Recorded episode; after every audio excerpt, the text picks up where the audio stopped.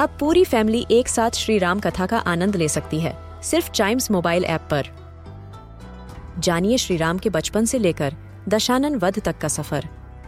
सरल रामायण, घर के सभी सदस्यों के लिए। आज ही डाउनलोड करें चाइम्स मोबाइल ऐप एप्पल या गूगल प्ले स्टोर से। This is Chimes Radio Podcast. Tenaliram Vijayanagar के महाराज कृष्णदेव राय के बेहद अज़ीज़ और विद्वान मंत्री थे। आइए सुनते हैं उनकी बुद्धिमानी का एक नया किस्सा। मूर्ख चोर और बगीचा। तेनालीराम के घर के पीछे एक बगीचा था, जो बहुत ही सुंदर था। उसमें तरह तरह के फल और फूल लगे हुए थे। वह रंग बिरंगी तितलियाँ मंडराती और पक्षी चहचहाते थे। तेनालीराम बगीचे को सुंदर बनाए रखने के लिए खूब मेहनत करता था। एक समय ऐसा आया जब तेनाली राज दरबार के काम में बहुत व्यस्त रहने लगा और समय ना मिल पाने की वजह से बगीचे की देखभाल भी पहले जैसी नहीं रख पाता था। अब बगीचे में पानी तक डालने वाला कोई नहीं था। समय के साथ बगीचा सूखता जा रहा था। एक दिन सुबह तेनाली राज दरबार जाने के लिए निकल ही रहा था कि तभी उसको अपने घर के पास झाड़ियों में कुछ लोग छिपे हुए दिखे। तेनाली को यह समझने में देर नहीं लगी कि वो चोर हैं और उसके घर में चोरी करने की फिराक में है। तेनाली राम को तुरंत अपने बगीचे को सींचने की एक तरकीब दिमाग में आए। वो घर के अंदर गया और अपने बेटे से जानबूझकर तेज आवाज़ में बोला, अरे बेटा, सुनते हो? आजकल नगर में चोरी चकारी बहुत बढ़ गई है। ऐसे में गहने, जेवर और दूसरा कीमती सामान घर में रखना ठीक नहीं है। चलो एक काम करते हैं।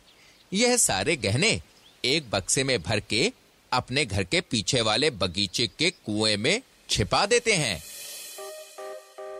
ऐसा कहकर कुछ देर बाद तेनालीराम अपने बेटे के साथ एक बक्सा घसीट कर बाहर लाया और उस बक्से को बगीचे में ले जाकर कुएँ में पटक दिया। बक्से के पानी में गिरते ही छपाक से आवाज़ हुई और झाड़ियों में छिपे चोरों की आँखों में चमक आ गई। उनमें से एक चोर बोला, पूरा विजयनगर तेनालीराम की अकल की दाद देता है। पर यह आदमी तो बेवकूफ़ निकला। ये इतना भी नहीं जानता कि दीवारों के भी कान होते हैं। तेनालीराम राज दरबार को निकल गया और चोर रात होने का इंतज़ार करने लगे। उधर तेनाली के कहे अनुसार उसके बेटे ने दिन में पूरे बगीचे में नालियाँ बना दी। रात हुई तो चोरों ने तेनाली के घर में प्रवेश किया। और सीधे बगीचे में जाकर कुएँ के अंदर झाँक कर देखा। कुएँ में पानी बहुत ज़्यादा नहीं था और बक्से का एक कोना दिखाई दे रहा था।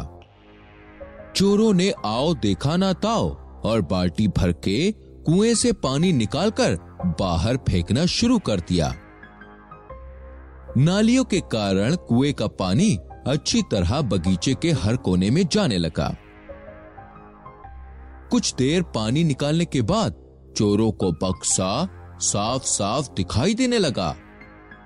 फिर उनमें से एक चोर कुएँ में उतरा और अपने कंधे पर बक्सा ले बड़े उत्साह से बाहर आया। लेकिन बक्सा खोलते ही चोर चारों खाने चित हो गए। बक्सों में गहने जवाहरात नहीं, बल्कि कंकड़ पत्थर भरे हुए थे। चोर समझ गए कि तेनालीराम ने उन्हें बेवकूफ़ बनाया है। अब इससे पहले वो पकड़े जाएँ, चोरों ने यहाँ से भाग निकलने में ही भलाई समझी। उधर तेनालीराम का बगीचा इतनी अच्छी सिंचाई के बाद फिर से लहलहा उठा।